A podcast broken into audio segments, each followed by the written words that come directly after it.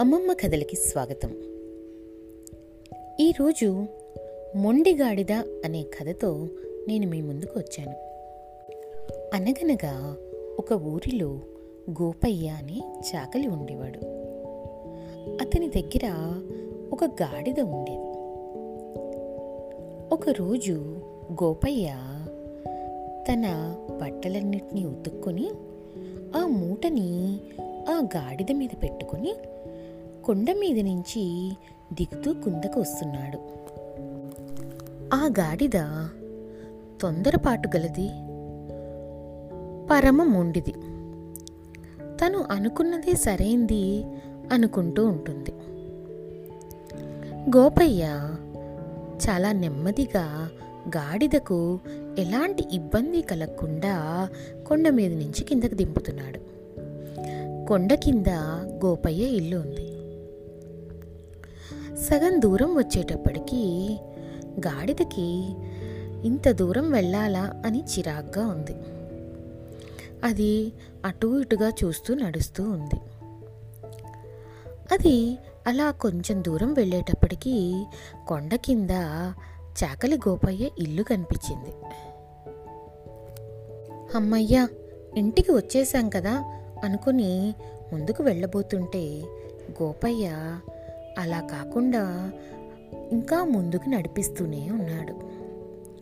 ఇదేంటి, ఈ గోపయ్య నన్ను ఈ కొండ చుట్టూరా తిప్పుతున్నాడు. ఇంత దగ్గర దారి కనిపిస్తుంటే ఈ కొండ చుట్టూ తిప్పి తిప్పి నా ప్రాణం తీస్తాడేంటి అనుకుంది గాడిద. అలాగే ఇంకొంత దూరం వెళ్ళింది.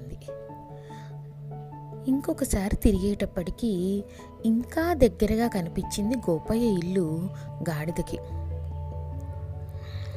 ఏంటి ఈ తిక్క గోపయ్య ఇంకా కిందకి నడుస్తూనే ఉన్నాడు, ఇక్కడి నుంచి ఇల్లు ఇలా కనిపిస్తుంటే అనుకుంది గాడిద. ఇంక ఇలా కాదు అనుకుని అక్కడి నుంచి నెమ్మదిగా గోపయ్య కంటపడకుండా ఆ కాస్త ముందుకు వెళ్ళి కిందకి దూకబోయింది.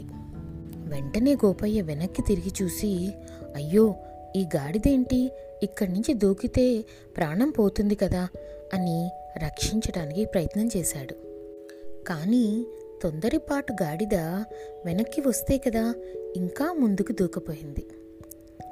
అయినా పాపం గోపయ్య తన ప్రయత్నంగా తోకను కూడా పట్టుకుని వెనక్కి లాగపోయాడు. కానీ మొండి గాడిద వెనక్కి రాకుండా ముందుకే దూకింది. ఆ ఊపుతో గోపయ్య కూడా ముందుకు పడబోయాడు. ఇంకా నా వల్ల కాదు, నేను గనక గాడిదను పైకి లాగితే గాడిదతో పాటు నేను కింద పడిపోయి చచ్చిపోతాను అనుకుని గాడిదను వదిలేశాడు గోపయ్య. ఇంకేముంది, గాడిద ప్రాణాలు గాల్లో కలిసిపోయాయి.